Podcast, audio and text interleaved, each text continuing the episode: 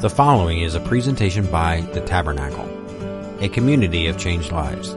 For more information regarding service times, or if you would like to make a donation to The Tabernacle, you can do so by visiting our website at www.thetabchurch.com. My name is Tim. I'm one of the pastors here. I'm so glad you're here. I am grateful for sunshine. I am grateful for warm weather. Uh, I'm grateful for chairs to sit in in the sun. Amen? Okay, uh, I'm feeling it. I don't know about you guys, but uh, it was a long winter. And I've got a lot of uh, pent up to get out, so I hope you buckle in. Um, it's going to be intense. No, come on. Yeah. Bring it. Bring it. Anybody else? We're going to bring it. Thank you, Ben. Now I can set my stuff down and I can start preaching. So, uh, before we begin into uh, the portion of Joshua that we're going to study today, uh, I want to give you just a little bit of an uh, maybe an insight into who uh, I am and who I was, because I think it's really important to look at history. Uh, so there was a time in my life when uh, I was living as pagan as could be, and I was very satisfied with that as long as I didn't look at any portion of reality. Uh, I was fearful. I was in pain. I was frustrated, and I didn't know what to do with a figurative hands, right? I had no clue what to do in my life. Uh, so I started going to church with my wife because she said so, so I did. Uh, and, and, so I went to this church, and um, as I'm there, I realized there's a dress code at this church. Uh, and this is dressed up for me. Like, this is really dressed up. Uh, however, this church had uh, the dress code for guys was uh, khaki tannish pants, argyle socks, penny loafers, and polio shirts, and everybody wore them, right? Uh, and there was, uh, you know, so I'm sitting there feeling way out of place, anyways. And then in my mind, I would wait. See, I, I grew up a preacher's kid, so I'm a little theologian, and I know scripture really well, even though I didn't believe any of it at that time. Uh, I'm waiting for the pastor to make a mistake. And as soon as he did, whether he pronounced something wrong, uh, or said something maybe a tiny bit out of context, or if he coughed too loud in the mic, uh, I didn't have to listen to anything else he said. Right? That was me. Uh, brilliant way to live, right? I mean, just you know, completely fearful. Uh, but that's how it was for me. Uh, and, and then these changes began to happen in my life, and I end up where I am today. And it's a bona fide miracle. Uh, I'm a wicked, weird person. Uh, got a tiny brain that uh, works in overdrive, uh, but God has redeeming qualities about me, and He's chosen to use them. So I'm sitting on my deck, which is a common theme if you've been here at all, uh, because decks are a gift from God, because they have chairs and sunshine. So I'm sitting there and I'm thinking about this, and I'm thinking about history, right? History, because uh, basically, if we don't study history and understand history, we're going to repeat history. Now, that doesn't just mean successes, that means failures as well. So, started thinking about there was a time when I golfed. I'm the youngest of four boys, lots of activity, and I had never golfed in my life. And my neighbor was an ex-pro, and he was an old guy named Mr. Patrick, uh, who drank scotch and talked with an accent that was hard to understand. He was an amazingly cool neighbor. And he decided I should play golf. So he comes over one day with this older set of clubs, gives them, gives me one lesson. Says, this is how you play golf. I'm like, okay. So I get asked the next week to join a golf league. So you know why they asked me. I'm a rookie, right? They're looking to somebody to slay out there is what they're really looking for. Those wicked people called golfers. So I go and join this league, and lo and behold, I win the league. Oh, how weird is that, huh? Now the story doesn't end there. Uh, for whatever reason, I had this natural swing. It just fit. I don't know why. It's just, it just is. Now I don't golf anymore. Uh, because golfers are weird, and I believe that most of them are evil, but uh, that's just my opinion. I, I love to watch golf. I don't play anymore for a variety of reasons. But what I noticed as I'm looking at my history of golf is I would do really, really well that first few times out every year. And then it would get awkward and I would start praying and spraying. Any golfers know what that means? Yeah? Somebody? Boom. Phew. Boom. Everything left me. I couldn't figure it out. I couldn't do it. My wife's dad, uh, Kirk, when he was alive, was a phenomenal golfer scratch golfer all the time wherever we played. And I was always a little bit intimidated, but I had admiration for his game. And we're playing together up in Traverse City one time, and I'm hitting all over the place. And we're on this tee, and I'm frustrated, and I hit the ball, and it hits like Mach 7. Boom. This is, I just ripped it.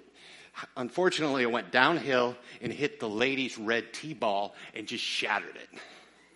Come on, laugh embrace my humiliation, right? So, kaboom, splatter, father in law, who I look up to, standing there. I said, Give me something. Because he never just gave advice, he was fun to play with. So he says, uh, Okay, Tim, this is what I want you to do. I want you to uh, make your backswing slow. Slow down your backswing. When you think your backswing is slow, I want you then to make it painfully slow. So slow that it almost hurts, and then swing. So I try it, and boom, right down the middle.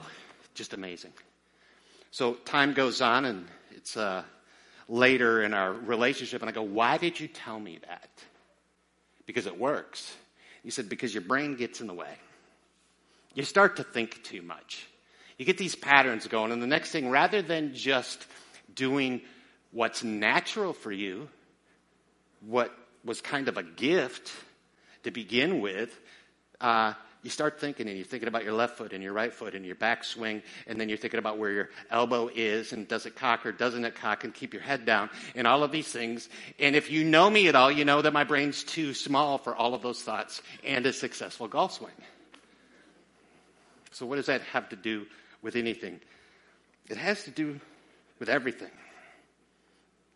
And I'm going to tie it in later but you see how I used to go to church and I was critical. Now, you can say that was arrogant and legalistic, and all. Eh, yeah, it may have some of those tendencies. It was basically fear, was what it was. That kept me from listening. Because I didn't want to change. I didn't want to have to wear khaki pants, argyle socks, penny loafers, and polio shirts. I just didn't want to do that. Am I saying that right? Yeah. Okay. You're the only one who said yes. Every other head went like this. I know that was from my brother.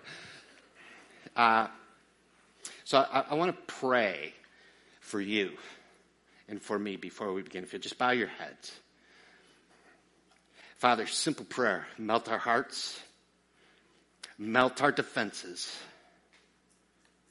Let us absorb into our heart and our mind and our soul your word, your wisdom, how you choose for us to live. In your name, amen.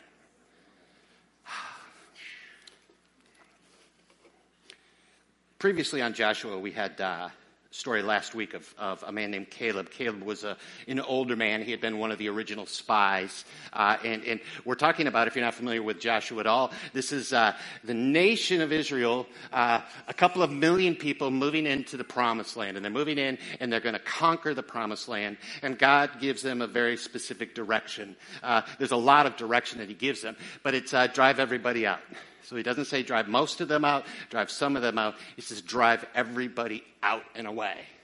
Uh, there's a reason for that because the inhabitants of the land were dangerous.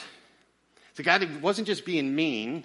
God's evidence was all around, and, and the Canaanites in particular chose to not listen to any of that, and they came up with their own method. And so God realizes Israel is like a baby Christian or like a newly married couple or like a freshman in college, or me.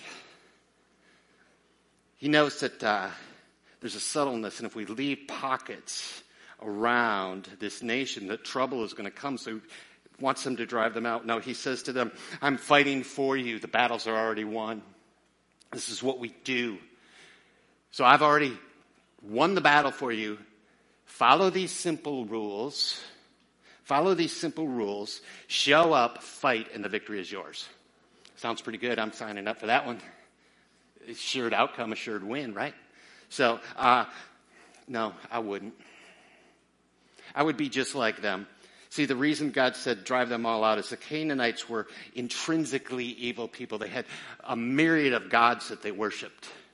God had specifically told them in the Ten Commandments, have no other God before me. Little gods are out there being worshiped that have no power, but they do bring evil into life. And they blind us to the true one God. This is a brand new nation who has never done this before and they're now scattering and these tribes are going to build cities and communities and God wants it to be good for them and he says drive them out. Second thing about the Canaanites. Now, this one's really odd because, you know, just close your eyes for a second and think of this as a temple, okay? This is what they practice. Temple prostitution. Okay, open your eyes so you don't sin. Sorry, a couple of you got that. Okay, that's just weird, isn't it? I mean, men in particular, in the wrong circumstances, when they're filled with themselves and they forget the message of God, can be very susceptible to something like that. I mean, I'm just saying it, men. That's us. We're weird. We need accountability. But lastly, the Canaanites. Canaanites practiced child sacrifice. Child sacrifice, killing babies and infants and toddlers to worship false gods. And it wasn't just an occasional thing, they've found archaeological evidence, and it's horrible.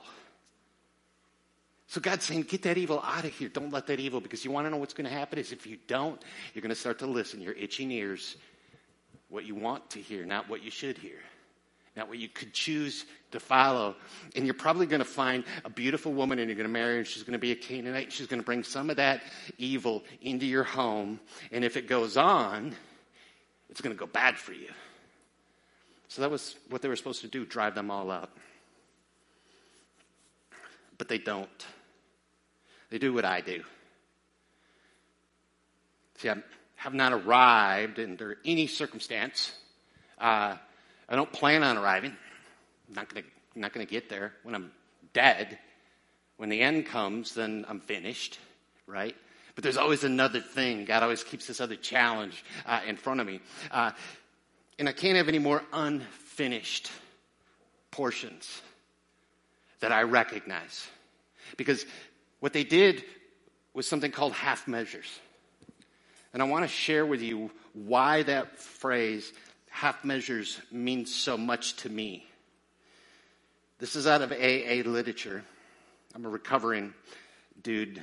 Uh, but it says this. It says, uh, this is what we read before we read the 12 steps. And we read the 12 steps at every meeting so that we don't forget them. Uh, but this group, right? So it says, remember that we deal with alcohol. Now, everybody in here that has no issue with alcohol, drugs, or alt- mood altering substances goes, oh, that's not me. Yeah, it is. Just replace fear, lust, anger, unkind words, selfishness. That's what this is talking about. So that says this remember that we deal with sin, okay? Cunning and baffling and powerful. Without help, guys in particular. Without help, it is too much for us. But there is one who has all power. That one is God. May you find him now. Half measures availed us nothing. We stood at the turning point. We asked his protection, that's God, and care with complete abandon. Previously in Joshua, we had Caleb, and he was that man. He didn't do half measures. He asked for God's care with complete abandon. God's provision, God's protection, God's plan, God's will. He wanted all of that in his life. And he's this old guy who's been through a lot of battles. And at the end, he comes to Joshua and says, uh, Hey, you want to know what? You're giving out the land. Remember uh, the little deal we made? This is what I want. in land. I want the hill country over there where the giants still live because I'm not done fighting. And he says this profound thing if God is with us, perhaps we will win. Oh, I want to be Caleb. Do you want to be Caleb? I mean, we all want to be Caleb. What a beautiful, powerful prayer. The leadership of the tabernacle, you know, I'm going to tell you, we emulate as much as possible Caleb. And there's multiple of us in that leadership, and we hold each other accountable, and we realize that the human nature, the sin nature that we have, does a lot of half measures. History proves that it doesn't work. History proves that things left unfinished will come back and hurt you. God wants to drive the Canaanites out, not because he's an evil God, but because he's a loving God. And he's starting his nation and he's saying, Get that evil out of here. And they left it unfinished. Here's the evidence of that Joshua 16, verse 10, it says this They did not drive the Canaanites out of Gezer, however. So the people of Gezer lived as slaves among the people of Ephraim to this day. Now, that was when that was written to that day. They lived there. They didn't drive them out. What was the command? Drive them out. They didn't do it. It doesn't even give a specific reason. Now, some of the reasons are, you know, fear, obviously, but maybe they were tired. Maybe they wanted just to rest. Now, rest is important for all of us. We need rest. That's why there's a Sabbath. That's why uh, we want to live sabbatically. We want to be wise about how we live, and rest is a portion of it. But it's not rest from now on, it's resting to get ready for the next battle that's going to be in front of us. It's a spiritual world with spiritual warfare. And I'm here to tell you, guys, we live amongst the Canaanites. And that should frighten us just a little bit. See, I don't know where your depth is spiritually. Never heard of Jesus? Glad you're here. Been following him for the longest time? Glad you're here. Living as holy as possible and addressing those unfinished places with full measure rather than half measure. I'm so glad you're here. But if you're like me, I just get lost. I just get lost. I don't know if you've had this happen, but uh, I will come here and we are blessed with teaching at this church. Amen? Amen? Okay? It is because if it doesn't point to Jesus, we don't talk about it. That's the beginning of greatness right there. Not that we're great, but that He is. Everything points to Jesus Christ. I'll have John or Brian preach a sermon, and I am so utterly convicted of that message that I begin to dream of myself like a Caleb. Right? I'm on fire. My soul is like, that's it. Now, here's the confession part. So I'm a pastor, but I'm a human being. And I'm imperfect and flawed. I get in the car and there's playoff hockey. Praise God for playoff hockey. I love it. Bros who said amen, amen playoff hockey's on and I start to listen to it and it's an exciting portion of the game and not only am I listening to the game driving home, but I take the really long way home, if you know what I mean, right? And I get home and then I'm listening in the driveway and then I click it off so I can go in and find it, right? And listen some more. And then all of a sudden it's Sunday. And Johnny V's back up and he's preaching, and it's another sermon, and it's just going, and it's got me convicted. And it's like, oh, that's it. I want to be like Caleb, right? And then there can be a cycle again. Those are called unfinished business. The Holy Spirit convicts us. And we've got this brain that works really weird. We get a path of how we live our week. And if we could map out my brain or your brain, I could pretty much tell you what you're going to do and where you're going to go. Right? And how we end up being, you know, walking excuse machines. That's me. Maybe not you. This is about we, us, me, maybe you. So that's why I was talking about this. God, melt the defense. Because I know what it's like to sit there and go, yeah, this really isn't for me. But it is. God promised them he said, I will fight for you. The victory is already won. He promised them, and yet the Canaanites fail.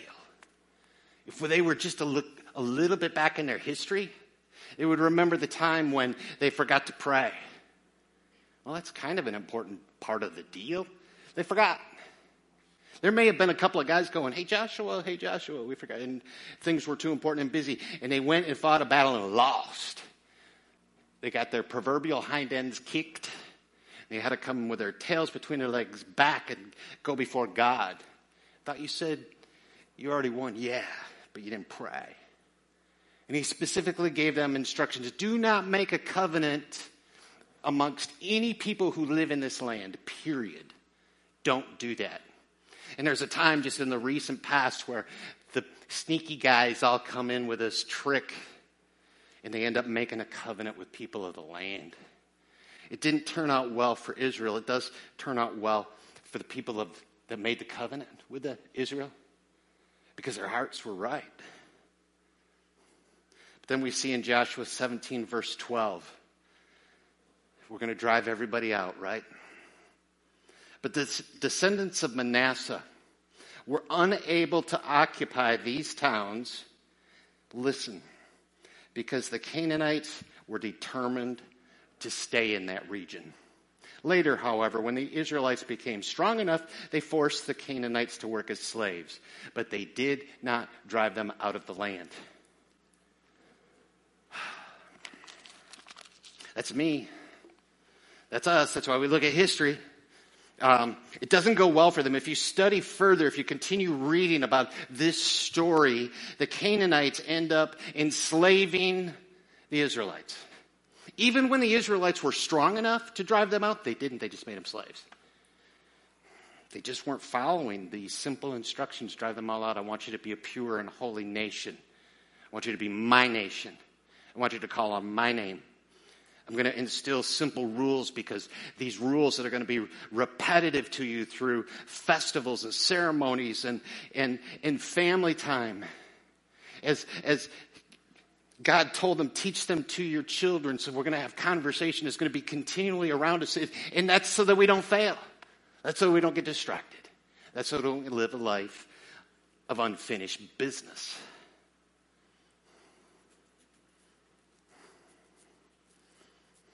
I hope this isn't too heavy because it affects all of us. Every single human being struggles with this. None have arrived. There's one perfect person who came, and, and, and, and that's amazing because he didn't leave any unfinished business. And that's who we follow, that's who we try to be like. So we're talking about all of this ancient history and what the Israelites did and didn't, did do and didn't do. I had a friend one time tell me, you know what, if I would have been an Israelite and I would have seen all of those miracles, I would never have a faith issue. To which I said really kindly, BS, liar, that's baloney. Because we have miracles all around us if we open our eyes up. You know that your children are miracles? Do you know that your spouse is a miracle? Especially guys, look how ugly you are in the mirror. Come on. It's a miracle in itself. The miracle of changed lives. The miracle of being a domino and leaving the results to God and then Him coming through. It's a miracle. The church exploding, presenting the gospel of Jesus Christ is a miracle.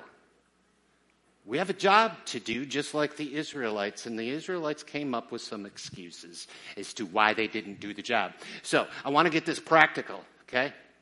I've got a friend who comes to me one time and, you know, uh, w- with a question. And the original question is, uh, hey, I think I might be struggling with alcohol. Like, oh, okay, cool, let's talk. And so we talked for a while. I said, you know what? I, I, I'm not a clinician. I'm not a scientist or a doctor. I can't diagnose you. But why don't you come to a meeting with me? Okay. So they come to this uh, AA meeting with me, and we're around the table, and he shares the moment when he's uh, saying, I think I'm an alcoholic, and uh, sharing a little bit of his story. When you go to AA, you don't get there in a winning streak, okay? This isn't like, hey, look at me, I got a yacht. You know, it's like, hey, look at me, I used to have a yacht. So he's looking down sharing a little bit of his story, and he looks up, and what's happening is what we term bobblehead, a bobblehead meeting. And he experienced this real life. It's where he's looking around the table, probably expecting some level of condemnation, and everybody's kind of got a smile going, Yeah, you're in the right place. Yeah, this is where you need to be. So we fast forward a while. He comes meetings regularly with me, and then he gets, uh, you know, he's got a family and a business, and things get really busy, and he can't make it for a little while. And a little while turns into another six months, and, and he comes up to me and uh, "Hey, man, I'm really struggling. Feels, you know, I'm not drinking, but man, sure feels like I am. What do I do?" So, in my gentle Tim way, yeah, my gentleness. I go, oh, friend, if only. I get it. I know this is true. But if only, if only there was like an AA meeting with people that have struggled with the same thing you have. And let's say they met twice a week right here on campus. If only there were 12 simple steps. Well, miraculously, he didn't punch me. Um, but he got it. And sometimes guys need to do this to get through to each other. Okay? So I don't recommend talking to somebody that way, but at that moment, that's what needed to happen. Needed to be reminded that half measures, a little bit of knowledge, doesn't do you any good. Our brain track is going to keep us in what's comfortable. So today, for you, the prayer I had for you where do we struggle? Where are evidence of half measures unfinished? I'll use myself as an example again. So let's say that my wife Heidi and I have a fight. Never happened. Heidi and I have a fight. I know she's holy, but I can provoke. And our, high, our, our, uh, our fight is usually over something really desperately important like this pen, right? Uh, there's usually hurts and wounds and all of this stuff behind. And uh, we begin to have this fight. And let's say that Heidi and I were using volume and language that we really wouldn't use anywhere else. And it happens. Now, I'm going to tell you that if you're honest, most people who are married and have lived together for more than a week have had this issue. Now, when I get scared and frightened and I don't know what to do, uh, and I'm feeling like maybe somebody's telling me I have to change, the first thing I do is get loud. And then these words come out. And that's happened before. And then we go away and come back and kind of pretend like it didn't happen. Maybe there's some resolve, maybe there isn't. Uh, and then we go on and everything's fine until the next one, right? And I begin to practice in my head that that really didn't even happen. Right? Now let's put it another way. Let's say that uh, same thing happens. And I forgot that I had invited four couples over for dinner. And they had let themselves in and are standing in the kitchen. And they're hearing every word. Why does that make it more real than when I do it and they're not there? Do you realize that I've just subtly denied truth about something? Maybe some of the unfinished business we have is in our marriage. Maybe it's guys. Do you realize if you're married or engaged, if you're living with the love of your life, that you are actually living with God's daughter? Do you realize that, that at that moment it doesn't matter who's there or not, it's still reality. And God doesn't deal in fiction, He deals in truth. And He's saying, Why are you treating my daughter that way? Now, daughters, sometimes we can fight back a little bit too. Amen, women? No, come on. Amen, women? Yeah, it can happen. We know what buttons to push, don't we? Maybe the unfinished business that we have is in our kids. Remember that time when suddenly you go, oh, Lord, thank you, you've blessed us with four children. And then three weeks later, you're going, why? right? Maybe we're struggling with something there. Maybe there's, there's issues. Maybe we haven't treated them the way we should. Maybe we haven't taught them in our home what the true love of Jesus Christ really means. Maybe we haven't practiced ultimate unconditional love that also can include discipline. Maybe that's a bit of unfinished business. And, you know, I can guarantee you that what you're doing is the same thing that was done to you. And the things that I promised I would never do as a parent, I did every darn one of them. And I dislike that about myself, but it's a reality because it's comfortable and I know. I want it to change. I want it to be Caleb. I want the sermon to last more than just from here to my car. I want it to infect my week. I want it to infect my life. I want it to be in my waking hours that this is what I see and this is what I dream and that it's a reality and that, and that God has answers for me. And I want my fear to go away. See, maybe it's work. Maybe there's conflict there. I, I, I, don't know. It could be there's unfinished business there. Maybe, maybe we're the source of the conflict. I don't know. Could be. Not here, though. But, boy, that was snarky. I apologize.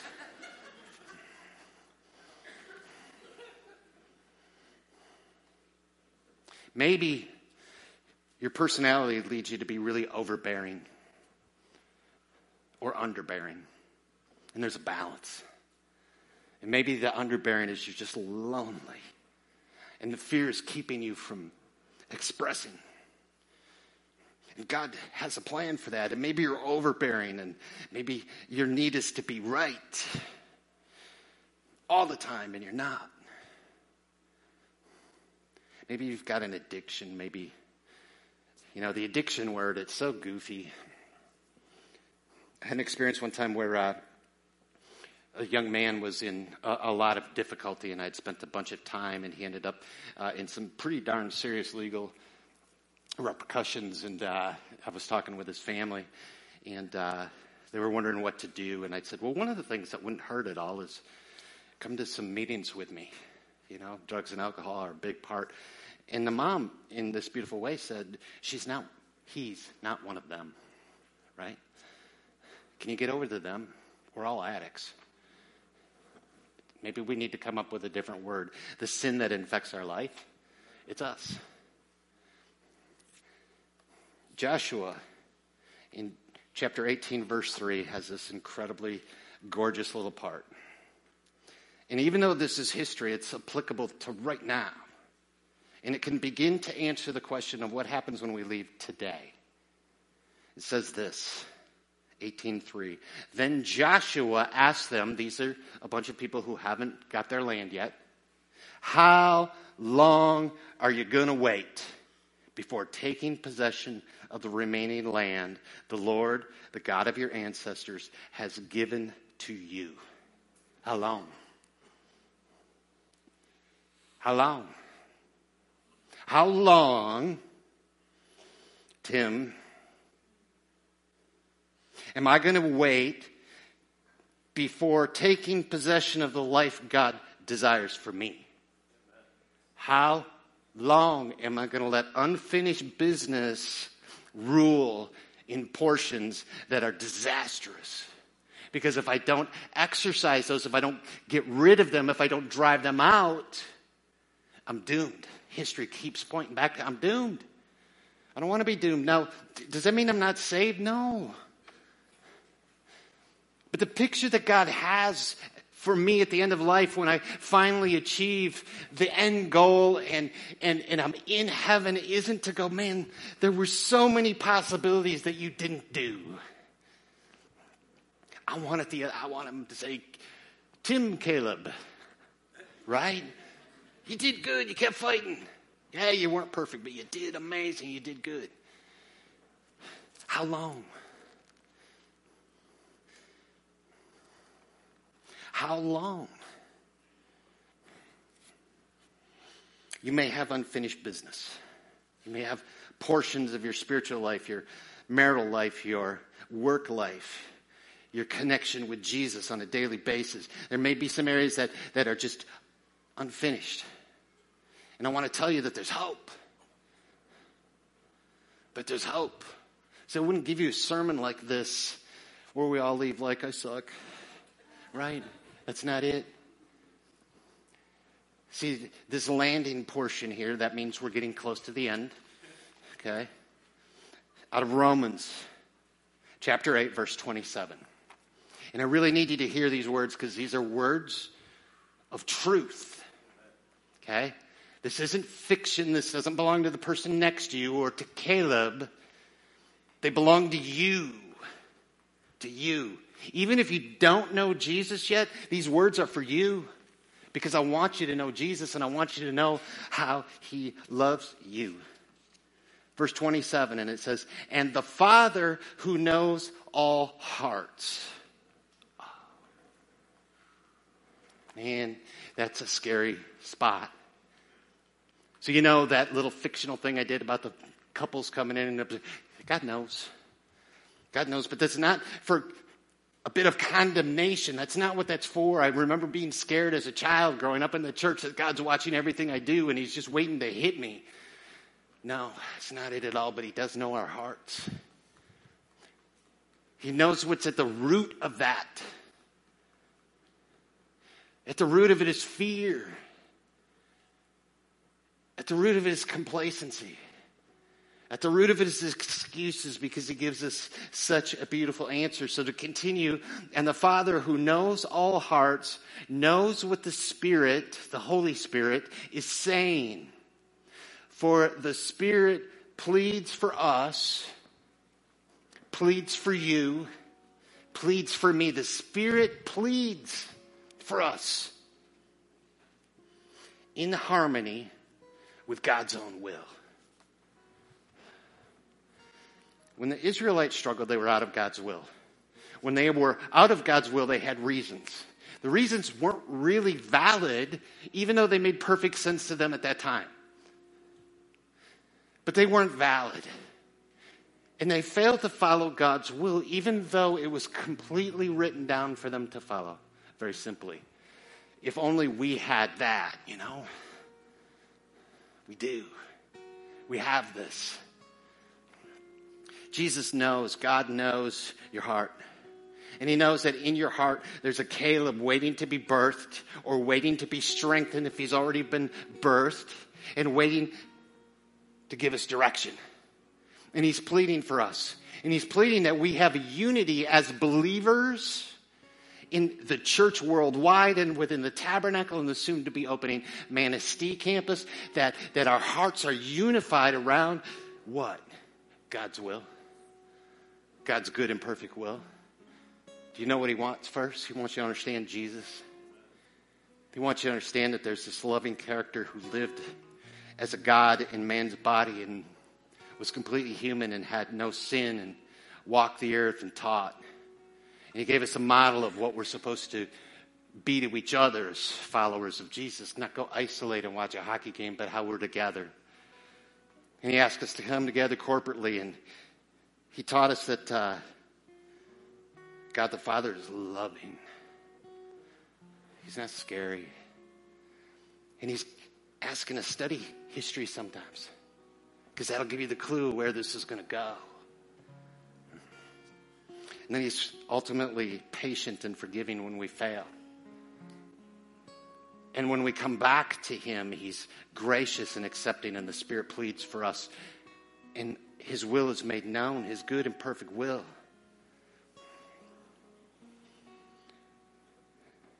AA taught me uh, the 11th step. Sought through prayer and meditation to improve my contact with God as I understand Him, Jesus. That's how I understand Him. Sought through prayer and meditation to improve my conscious contact with God as I understand Him, praying only for the knowledge of His will for my life and the power to carry it out. In the moments of weakness, there's power. In the moments that I need rest, it's given. in the moments when I need to be Caleb and courageous and take on this issue in my life that is now God has revealed to me and it's, it's not pleasing. It's not pointing to the cross. It's pointing to self and, and, and that I need help getting rid of that. And he's saying, guess what? Hey, there's this, this small group called AA. That's a big thing in your life. Great. done that and I'm still there. But he's also saying, hey, you want to know if the addictions in your life, uh, all of them, they're real yeah, Tim, you, you are an addictive personality. You can become addicted to video games. You can become addicted to reading. You can be addicted to porn. You can be addicted to uh, illicit thoughts. You can be addicted to gossip. Man, the list just kind of keeps going. And every single time that I go, no half measures,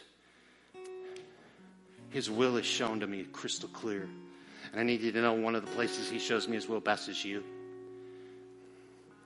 Somebody goes bobbleheading to me, going, I know that.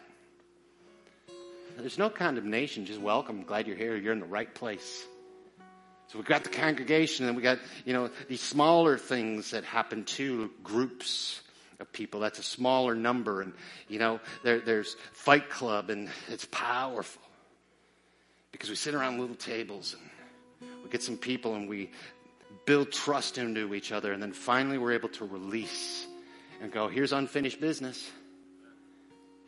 I've tried the half measures, they didn't do anything. Help me. And they do. And there's women's Bible studies, and there's retreats, and there's the firehouse, there's youth events, there's uh, baptisms, there's all of these types of things. And then I know that there are a bunch of people in here that are willing to walk with you individually and not with condemnation. Because you want to know what? When you're first with somebody individually, it's nothing but tears. It's nothing but shame, and it's nothing but frustration, and it's nothing but hurt, and it's nothing but pain. And sometimes we need to get rid of that so that we can hear the truth. So that we can believe how Jesus represents us before the King of Kings. This segues perfectly because we're going to move into uh, communion. This is what communion is. This is a, a sacrament that Jesus asked us to do. Uh, and he tells us this. He said, This uh, bread represents my body, which was beaten and terrorized for you. For you, including Caleb. And this cup, this juice, represents my blood that was spilled and paid the price for you. And he asks us to keep doing it, to do it in small groups and to do it corporately, to do it so we remember. Don't forget Jesus. See, my prayer for myself is that I don't get in the car and turn on a hockey game and forget. So I want that taste in my mouth to remind me now, the way we do communion here uh, is this uh, if you're a believer in Jesus Christ and you call him your Savior, I don't care what church you go to, you're welcome. That's it. You don't have to be a member here or a member there. But he tells us to not come with sin in our heart. That means confess. Did this one time with the youth group, and it was the most profound moment. And I'm not encouraging this, but it was if you've got sin in your heart and it's unforgiven and you haven't gone to your brother yet, don't come for communion. And we had three people out of 110 come. I was wrecked. Because it's not guilt, it's truth. But if you can confess to Jesus and you know he takes the sin away, then come. Because this is what Jesus is actually telling us when we take communion and we're remembering is this.